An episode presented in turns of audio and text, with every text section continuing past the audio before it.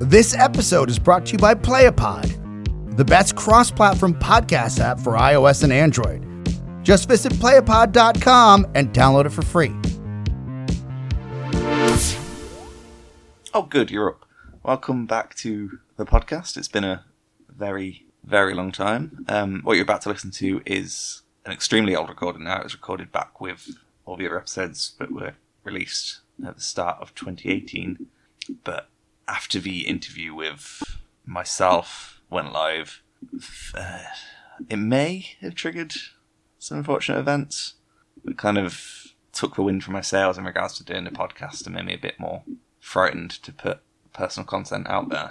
You know, in retrospect, looking back, that episode was kind of a good conclusion to the season. So I kind of figured we could leave it like that as a series, but there was two episodes that were also recorded before I got truly ill after that last episode that have remained dormant and, and edited and, and released. And it's been on my mind a lot about putting them out there because I think some of the wisdom shared it deals with a lot of subjects that are still extremely close to my heart. You know, social media etiquette, challenging your own thoughts, and the way that feeds into your creativity and the way one's mental health is influencing almost everything that's going on. And you know, you, I can listening back when I was editing this, I could really tell that I was ill. I'm quite mumbly. I'm struggling to say proper questions, a bit like I am now. But the the guests are just so good. I feel it's not fair for me to not put these episodes out. So I think this is me finally getting these podcasts out there as part of my 2019 comeback tour. Nah, I'm kidding, but I don't know. Obviously, 2018. For those who know me or have even listened to a podcast, I know it's been an incredibly difficult ride. And 2019, I'm really looking to get back on my feet. You know, I think I've had everything thrown at me now. You know, even recently I've had a life changing diagnosis, and I just want to get some stuff out there and do what I love. So I've got a new comic book coming out this month, and I want to do some more podcasts and just produce some content, and hopefully you guys will enjoy it too. So without further ado, please enjoy this last episode of the Declaration of Independence with BJ Mendelson. Hit it. Welcome to The Declaration of Independence. with your host, Reese Finley.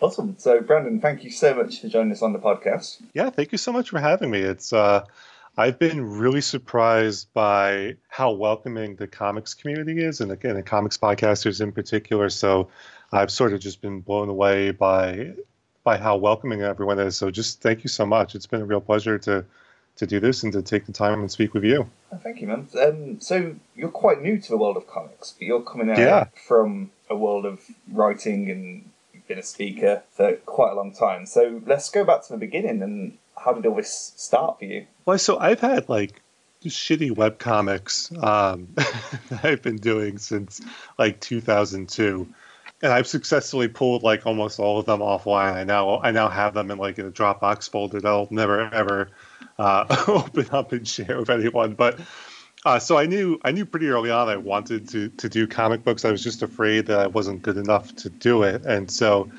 uh, you know, I'm a big George Carlin fan, and he always talks about how he had this plan, and the plan was, if I do radio, then they have to let me do comedy, and if I do comedy, then they'll have to let me do TV, and if they let me do TV, then they'll have to let me do movies, and that was sort of his goal was was to eventually become an actor. And so I, I sort of borrowed that, where I was kind of like, okay, well, if I you know, if I'm a, if I become a writer, then they'll let me write a book, and if I write a book, then maybe I can get into comics. And so, uh, through a roundabout way, that's sort of what brought me here. But yeah, I, I've been since I was 18 years old. I've been traveling around the world and uh, writing about the internet and some of the different issues that come up uh, with the usage of it, or you know, what happens to our data after we've given it all to Facebook and things like that. So that's that's generally been my world since about 20 up, up until about 2016 almost 20 years. And then finally i said you know what? Uh, i don't enjoy this. Like i don't uh, i always have a blast when i do my presentations and i'm talking to people but i don't actively enjoy uh, reading these books and doing all the research that it entails. I'd rather do something else and that, that something else was always comic books. Okay, because your first two books were Social Media is Bullshit and right.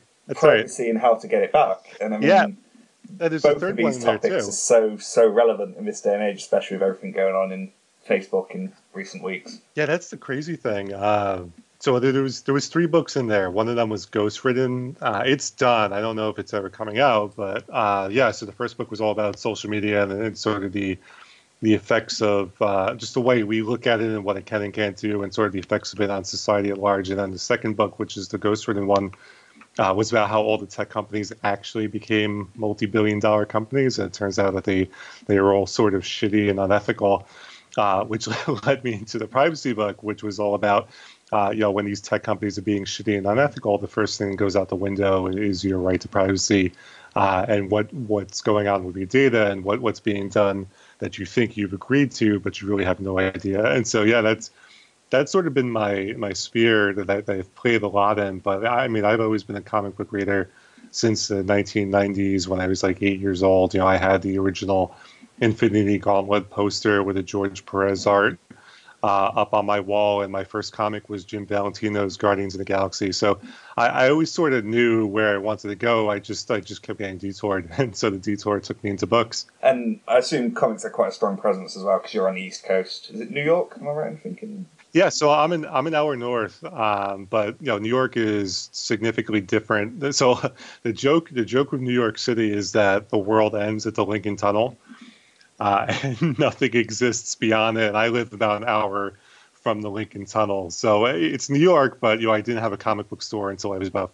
15, 16 years old. I had to go uh, to a little convenience store that was down the roads from my from my parents' house, and more or less just had to buy the comics that they had, uh, and that was Guardians of the Galaxy and Archie and a couple other things. So, uh, yeah, even though I was in New York, I was always sort of removed from the comics epicenter, you know, in Manhattan, because it's it was always tricky for me to get to. Awesome. So then your comic that's just not that recently, quite recently, somewhat recently, been released is Vengeance Nevada.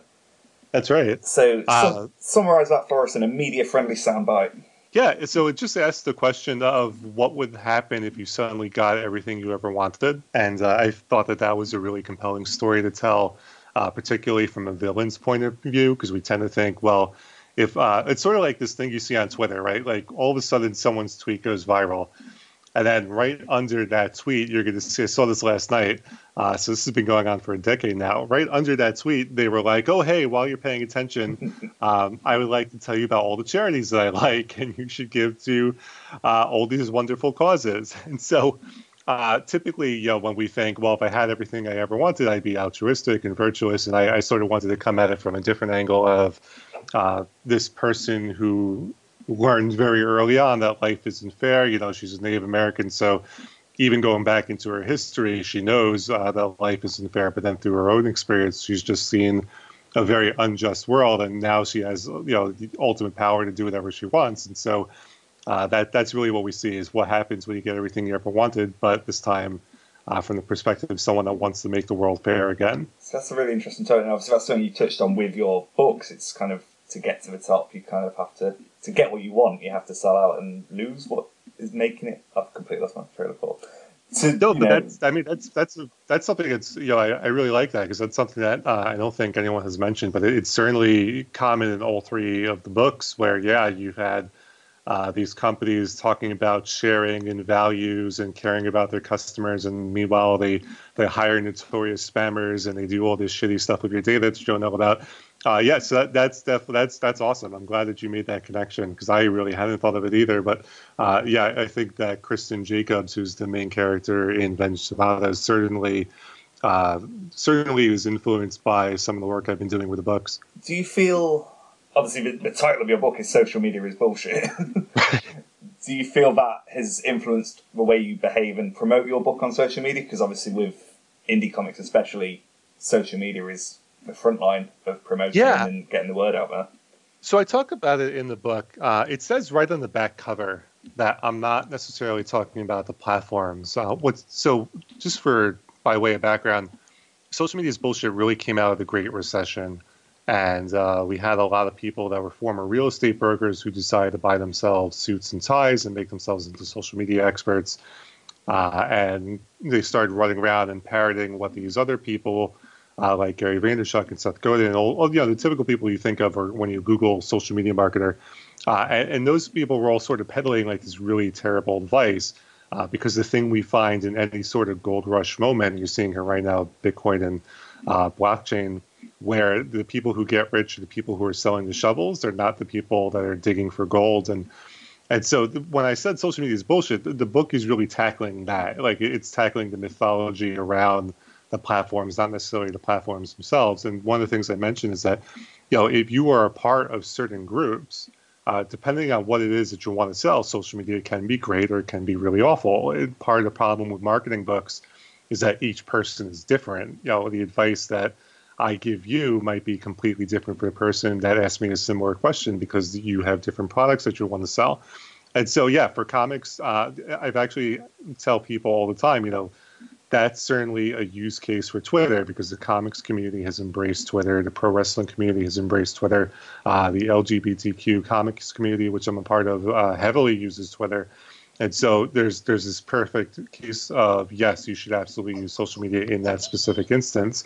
Uh, but in a different instance, that might be totally different depending on what the product is. And that's really what I was getting at with the book. So I think with time, do you feel Facebook, especially with the, the sponsored posts and stuff, it almost feels like these days putting your word out there about your product, your book, your music, or your indie movie or whatever, it's like throwing a ship, a message in a bottle into an ocean full of messages in bottles. uh, Lewis Black has this great routine. I talked about this in the so the privacy book opens up, and I basically tell you that uh, advertising on Facebook can be effective if you have a lot of money, but if you don't, if you're like most indie comic creators and you're on a shoestring budget, you absolutely should not be advertising on Facebook. And uh, Black has this whole routine about when he goes to Vegas, he doesn't go to the gamble on the casino floor.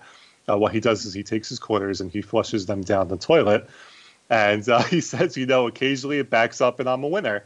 Uh, and I, and that's sort of what how I describe advertising on Facebook. You know, occasionally there are people who have these great successes, but for the most part, it's just you flushing money down the toilet. So, uh, yeah, typically, I, I, any sort of social media advertising or advertising on the web, I, I tend to try to steer people away from. Instead, uh, you know, I, I try to live by example, and so everything I've done with Vengeance Nevada is I I literally sat for weeks finding comics podcasters and members of the comics media and contacting each and every single one of them. And then I did I found this list of like 10,000 podcasters and I went down every single person on that list because I knew that that uh, it, it, was time consuming, but it also the the return would be better because I'm not spending money. I'm just spending my time uh, to reach out to people. I think that kind of answers the question I was about to ask. You know, as someone who's both in comics and uh, quite the expert on social media, and the way it operates, what tips would you give for someone starting out? I mean, with these podcasts, it tends to be listened to by fellow artists and writers and creators. Right. I, I, think the, the thing that sort of drives me crazy. So I so mentioning that ten thousand that list of ten thousand podcasters, which I've, I've talked about a little bit in different interviews. Uh, one of the biggest problems everyone makes is that they're all over the place. And so they'll be like, "Hey, I'm a podcaster, but I'm also like a historian and a librarian, and I'm I'm really into Greek mythology, and so uh, this is a podcast about all those things." it's sort of like uh, that's great, but people don't have any sort of attention span, so you need to say very quickly who you are, what you do, and why you're doing it, and then that's sort of it. And so that's sort of the biggest thing is, you know, when you asked me to describe Vengeance Nevada, I said, well, it's really about this very basic question we all have about what we would do if suddenly we got everything we ever wanted. Uh, like that's very simple, straight and to the point. You know, it's, it's very media friendly. Uh, I made the mistake early on where I was like, hey, you know, it's a supernatural science fiction, sci-fi, horror, comic book uh, thing. I was like, okay, that is not at all how how you have to. So you have to understand that people do not have time and attention, especially for new things they have time and attention for things that, that have already been validated to them in some way, shape, or form. Uh, so that's that's sort of the first thing is you you have maybe a second to sell who you are and what you do, and it, it has to be so simple that even your grandparents can understand and share it uh, without you prompting them or, or kind of tweaking them to share it. And this is going to translate perfectly to you know being on the convention floor or the artist alley selling the right. book. You know the the pitch has to be short. Yeah, I mean, so I I haven't yet. So I, I, had this plan, right? I haven't yet got into the part of the plan that involves the conventions. I'm sort of, I, I plan things by decade, which uh, which is something else. Like if you're listening to this and you want the best marketing advice that you can ever get, it's this: uh, nothing happens overnight. It will probably take like a decade for you to get uh, to a point where you're making money and you're happy and comfortable and getting the press com- coverage and the attention that you think you deserve. Uh, Lewis Black, who I mentioned before, you know, he said that he wasn't making money until he was 40. So just something to keep in mind. Like you got to have like this really long term plan. And so my first, the first part of the plan was just putting out digital comics and seeing how they do and seeing how the comics media uh, interacted with me and if they were receptive. And so far, everyone has been very positive about the comic and uh, talking to me. So I'm like, okay, well now we're moving into prints for the for the new comic that's coming out next month. Uh, we're going to do a print run, and that means going to conventions. And you're exactly right. Where if you're on the convention floor, the odds are good people aren't there for you. You know, they're there. They're probably killing time because they want to see a panel with uh, uh, what's her name from Agents of Shield, uh, Chloe Bennet. You know, and so in order to kill like 15, 20 minutes before getting in line for the panel, they, they might go into the artist alley. So in that 15, 20 minute window that they're in the artist alley, you know, they're going to look for names, right? They're going to look for George Perez and Ron Marz and and uh, Geoff Johns and people like that. They're not looking for you at all. And so you've got maybe a second to be like, hey, here's a book. It's awesome. You should read it. Uh, and you definitely don't want to lead with it's it's a sci-fi horror comedy superhero adventure because they're just going to walk away. How do you feel about it's it's a common one in the UK. I don't know how it is in the American scene. It's if you like X, you'll love our book. So it's like if you, yeah. you love Firefly and Guardians of the Galaxy, you'll love our book.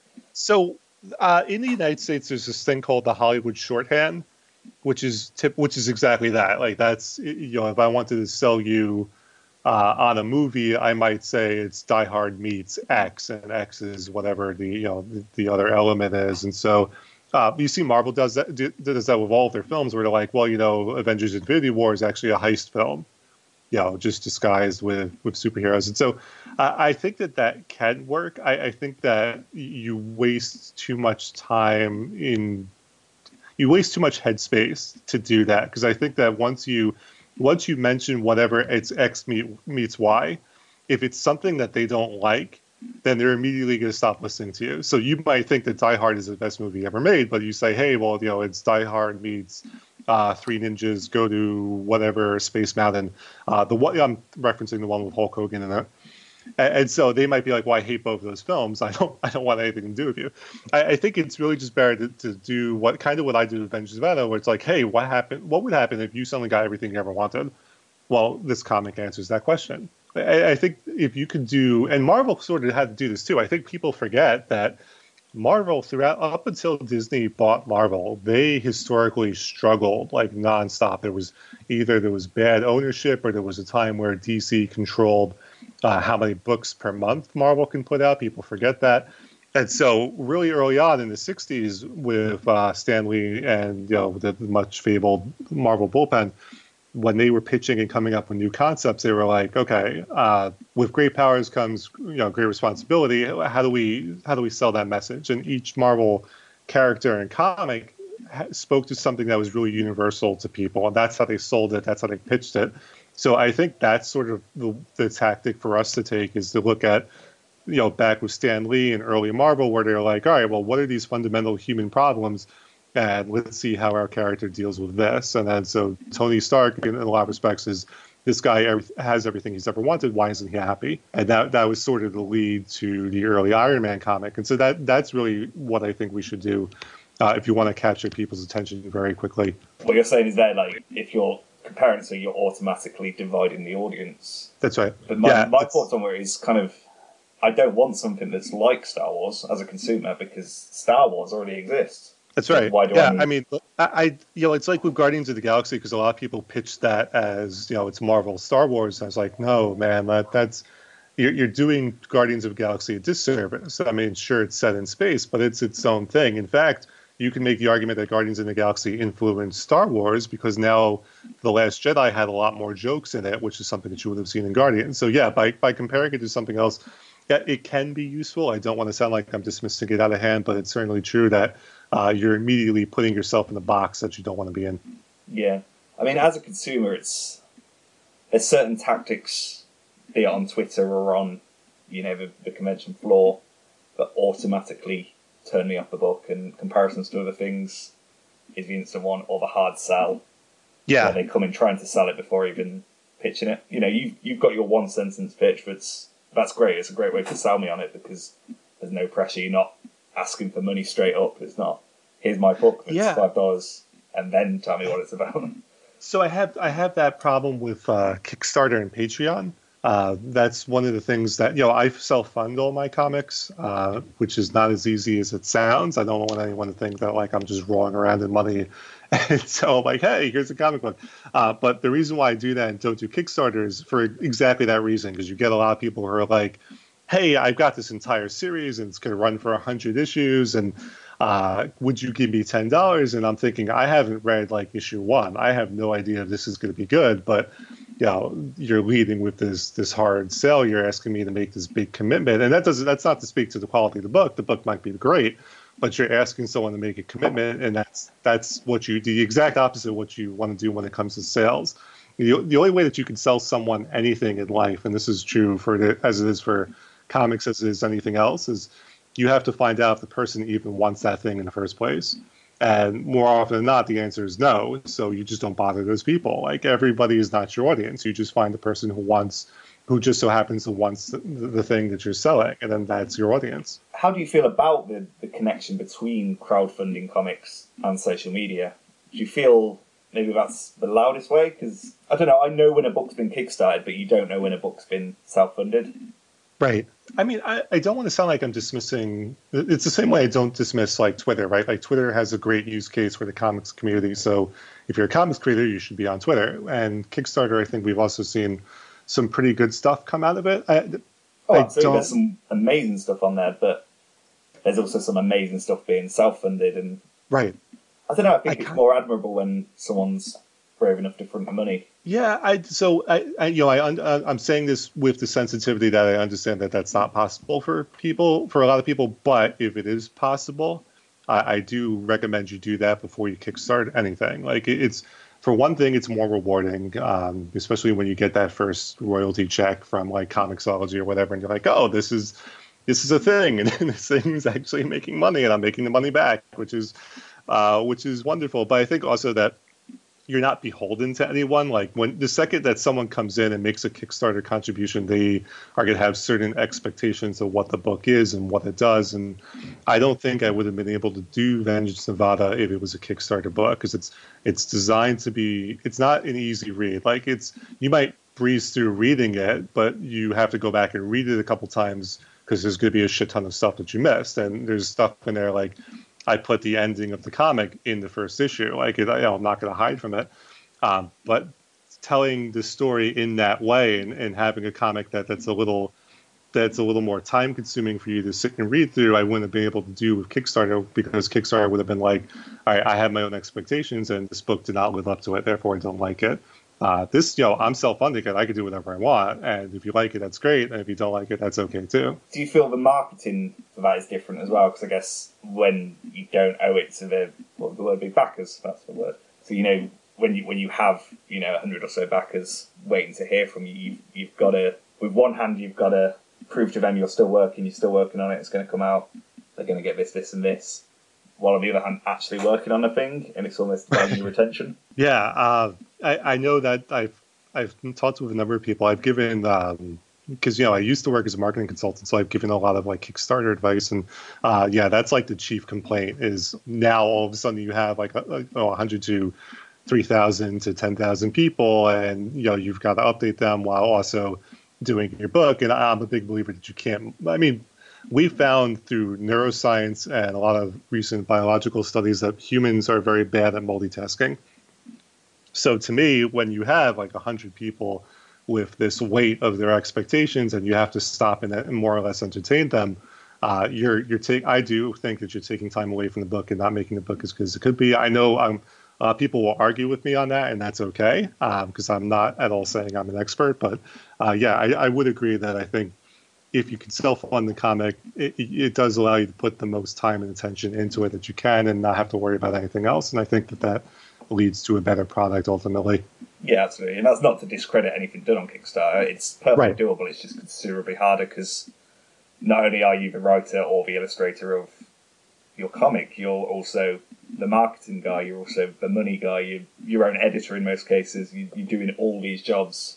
and those jobs are often full-time jobs. Uh, you know, I think uh, one of the problems that people run into, and the reason why they need marketing consultants in, in the first place, is that they don't realize how time-consuming marketing actually is. Like that's, you know, I talked about that 10,000 podcast list. That takes me hours to get through.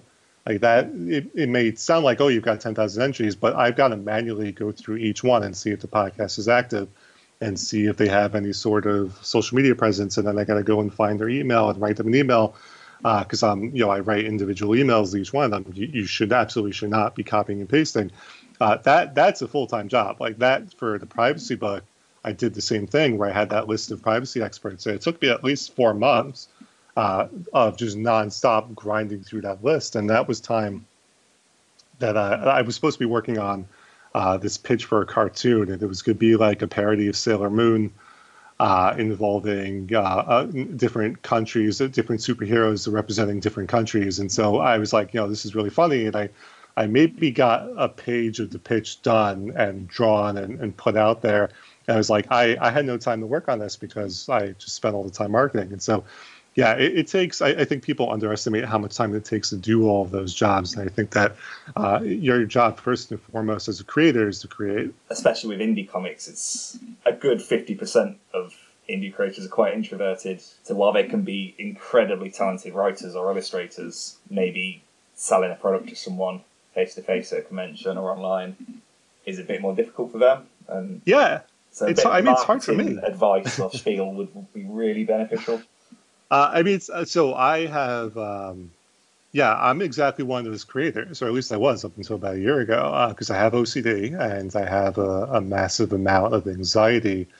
But so I'm one of those people where in the past I've gone up and done presentations in front of like thousands of people, and I've flown to, uh, I went to like Moscow, of all places, to do like uh, a presentation, and you know I was in a room filled with hundreds of people who did not speak English, and I was really worried as to whether or not my jokes were going to translate, and so. Uh, I'm one of those people where I'm on stage, I'm good, but if you were to put me in that crowd and have to converse with those people, I would be awful. Uh, so yeah, I definitely understand. Like if you're a creator, uh, what that you know what what that anxiety is like. But the the trick to it, and the trick that I found, if you're if you're like me and you're sort of just uh, uneasy with people, is to approach it as um, disconnected as possible.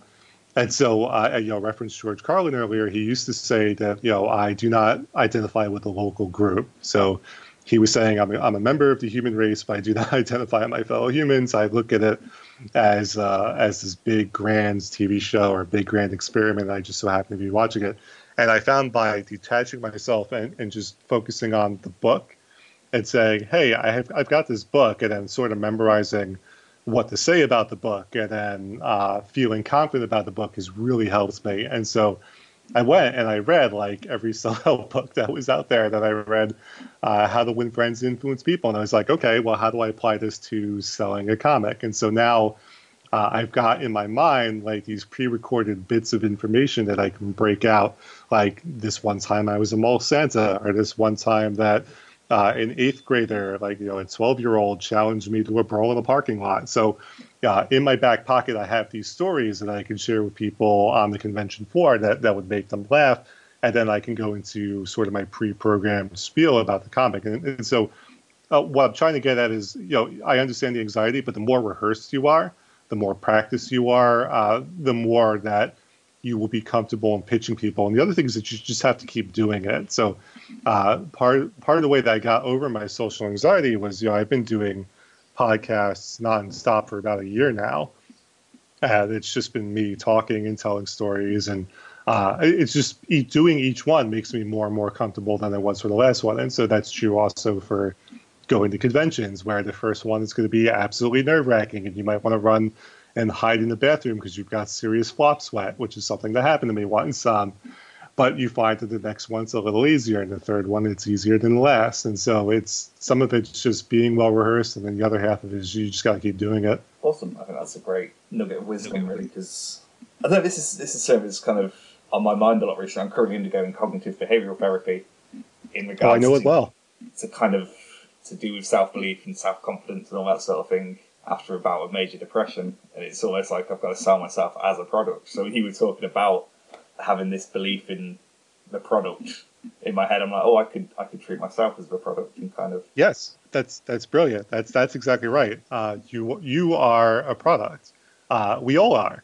Uh, whether or not you subscribe to the belief of Eastern philosophy, where we're all one subconscious experiencing itself subjectively, or uh, if you're more Western, then you know Western society is entirely built around selling things, and uh, every day you have to sell yourself. So, um, yeah, I think thinking of yourself as a product that you want to constantly work on and improve.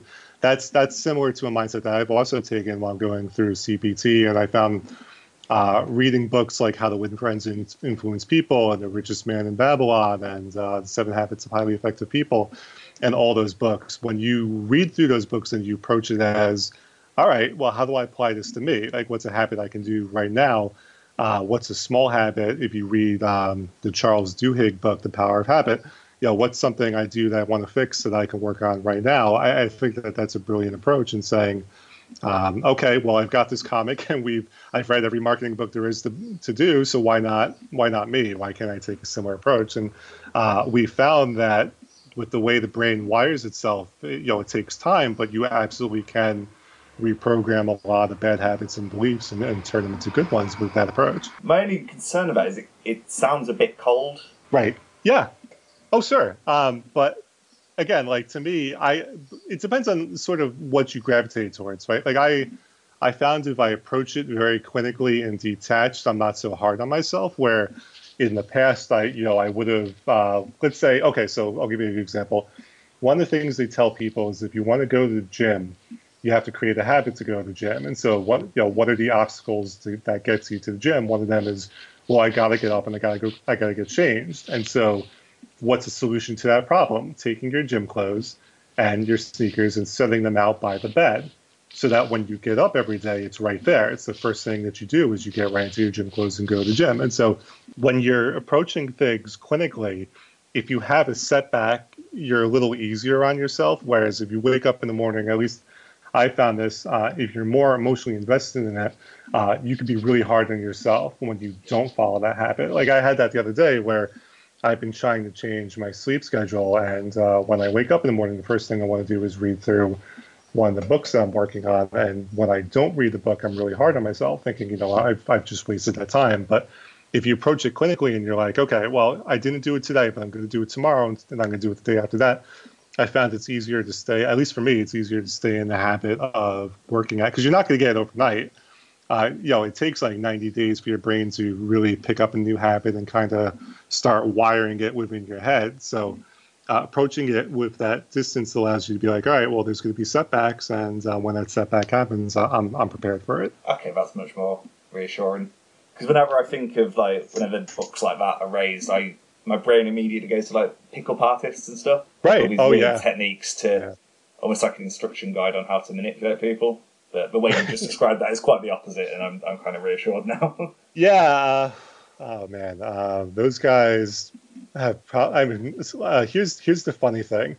Most of the stuff they talk about works, but it's also very like cynical and a little cr- creepy because it's manipulative. yeah, and completely Uh-huh. impersonal as well. There's zero Yeah. personality in there. and so I don't. I mean, like, I don't necessarily, you know, subscribe to that. Certainly that belief, but yeah, I, I definitely prefer the other approach of, you know, just look at it the way George Carlin looked at it. Uh, you know, I, I am, I'm a member of the human species, but I do not identify with a local group, so I can watch things very objectively, uh, and that allows me to to not be as hard on myself as as it would be if I made a mistake.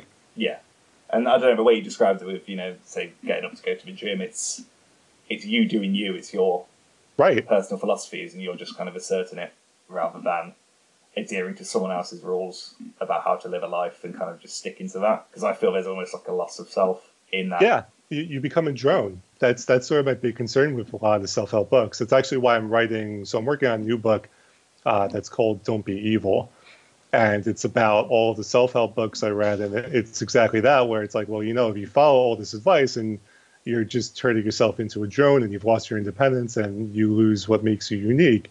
Uh, that's sort of like all the people who read um, the Ryan Holiday books and the Jocko Willink books, where they all buy themselves that little quarter or whatever it is, and it says Memento Mori on it. Uh, and it's like, okay, yeah, that was great for the first 10 people I saw do that, but there's like thousands of people who now have that stupid quarter that are all taking pictures of themselves yeah. with it uh, or the people who are like taking pictures of what time they wake up in the morning. It's like, great, you're a robot. Like you've the lost individuality the is very uniform. right. Yeah. So, uh, yeah. So that's definitely been one of the concerns I've also had with those books is you don't want to go too far into it because you, you just sort of lose who you are. Uh, I take it more of um, I I so I'm an atheist, and so my my whole philosophy is just based around what can I do today to make the world better for my friends and family and society at large. And then, but you know, that's all I do is is built around that framework. And so uh, I found that that's very freeing. Where I uh, where when I do read a book by Tony Robbins, where I'm like, okay, well that's bullshit. That that really doesn't uh, mesh with my philosophy, so I'm not going to follow it. So I mean, everyone's different, but I, I tend to. I, I, like the approach of just taking things very day by day and very objectively, or as objectively as you can. I guess you gotta have a lot of belief in your own moral compass to yeah. know that other things around you aren't necessarily what is true. so I think it's especially when even especially in the world of social media a lot of opinions and philosophies are presented as fact yeah I that's that's uh, I mean we we just had I, so you had the issue over there with Brexit and we had the issue over here with Trump where we had a lot of people that were sharing things that just weren't true when uh, most people in the UK after Brexit happened. Like the top Google search was "What is Brexit?" Uh, and over here in the United States, when Facebook was uh, having their congressional testimony, we actually saw a massive spike in usage of Facebook during that time. And so, uh, yeah, no, that that's something that that's that's absolutely very true. It's it's hard. It becomes hard to separate what's what's truth and what's fiction, and especially with social media. Ground yourself and separate the false information from the facts I, I, and the biased angles so on things. Uh, I think it was. I don't know if it's the Long Halloween or if it's in the Long Halloween sequel. Uh, but Batman asks throughout the series who benefits, and that's that's ultimately the question that leads him to finding out who, figuring out who the holiday killer is. Or uh, spoiler alert for the second one, you know, finding out that Sophia Falcone uh, is not actually crippled and was actually the mastermind of of this whole elaborate revenge plot. And so, yeah, that's sort of my approach when I look at social media. Is I, I always ask myself, all right, who benefits from this information, and then I that's sort of how I I filter things, and that's true for both sides. Yeah, it's not a liberal conservative thing. That's just a person thing. Uh, the good news is that most humans have very good bullshit detectors. The bad news is that if you put us in a group, uh, the bullshit detector goes right out the window, uh, because we're herd animals, we tend to just copy what everyone else is doing. You know, that's why monkey see, monkey do is not only a funny thing to say, but the absolute truth of humanity. Uh, and so that's you know something you got to look out for in social media, where if this thing is going viral, our bullshit detector will go right out the window, and we'll we'll parrot that advice for any number of reasons, just because other people are doing it too. Yeah, and it's, it's a scary concept. well, I mean, the good news is that just you know, I, I have. Uh, you know, I, I mentioned George Carlin a lot because he's always been a hero of mine, and so I think of that. Uh, he, he used to have this joke where, uh, where he would say a person individually is smart and compassionate and kind and reasonable, uh, but people are really fucking stupid. so uh, I'm entirely focused on just people uh, as an individual, and I found that that, that gives me cause to be optimistic because I know, uh, you know, the Martin Luther King quote, Martin Luther King Jr. quote, the the arc of history is long, but it bends toward justice. And the reason why that's true is because people on an individual level uh, do have those bullshit detectors and will eventually, uh, you know, after much prodding, do the right thing. So, you know, I try to be as optimistic as I can. That's a really nice way to look at it, actually. I think I'm going to try and keep that at the forefront of my mind because a lot of my recent health issues regarding my mental health and because obviously this this podcast is you know is my rehabilitation after a suicide attempt, just getting back into the world, and That's all this was triggered by being in an environment where everyone's opinion differed to mine. So my opinion was the only one that differed from the norm. However, in my head, the, the morality of how I felt was the justified one. Not that I'm arrogant or Right. so I'm right all the time, but it was a. I'm totally going to bleep this from a podcast, but it was a. So I, I've been there. I definitely understand that fight. It's a tricky one, but I guess just knowing you've done the right thing and tr- trusting your moral compass. I think going back to that is the with, Yeah. with all of this, be it selling your comics, be it just being a good person, just have a little bit of faith in your morality. Unless you you are like you think killing people is okay, or Well, I'm pleased to say that that's like only like less than a percent. Uh, unfortunately, it's a very violent percent of, of the human population. Uh, but I think for the most part, we, we tend not to be sociopaths, or at least I hope we're not. yeah. I hope like I hope no murderers listen to this. This is this is a nice people podcast. you never know, but hopefully, uh, I think we'll be okay. But as we wrap up the show, we like to ask our guests to leave us with a little nugget of wisdom or a quote from George Carlin, if you want. Uh, Just Yeah, uh, what's your kind of man- man- mantra towards life and your career? Oh, so uh, so I almost died um, back when.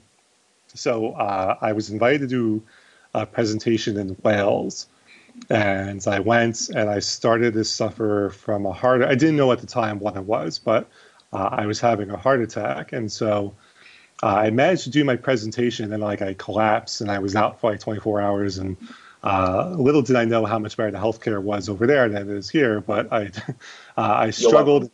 Yeah, I know. Uh, I was telling someone this story just recently, and they're like, "Why didn't you just lay down in the field? like you should have just laid down in the field and let let the uh, the healthcare system in the United Kingdom take care of you." And I, I didn't know at the time, so um, I managed to somehow crawl my ass back to Heathrow, and then flew on a plane, and then had massive heart surgery and almost died. Uh, I flatlined for a few moments between uh, surgeries, and they, they had to revive me with shock paddles. And uh, I tell you all that because after that ordeal, uh, I was in the ICU for about a week.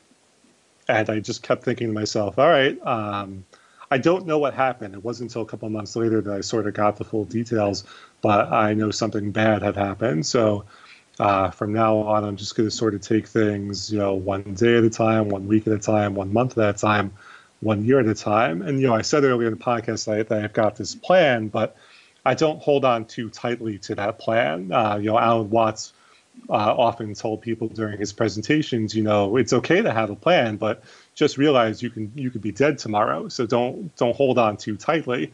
And, so, uh, you know, I kind of give both of those pieces of advice where uh, you should take things one day at a time, one week at a time, one month at a time, and and certainly have plans for the future uh, and not get too crazy if something doesn't go your way because you have to understand that it's you're running a marathon and not a sprint. But at the same time, uh, while it's okay to have that plan, you shouldn't hold on to it too tightly because you know things there are things that are outside your control that can happen. So when you do have a setback, uh, your response should be to laugh at it and not not lose your shit. Wow, that's that's probably the deepest bit of wisdom we've had.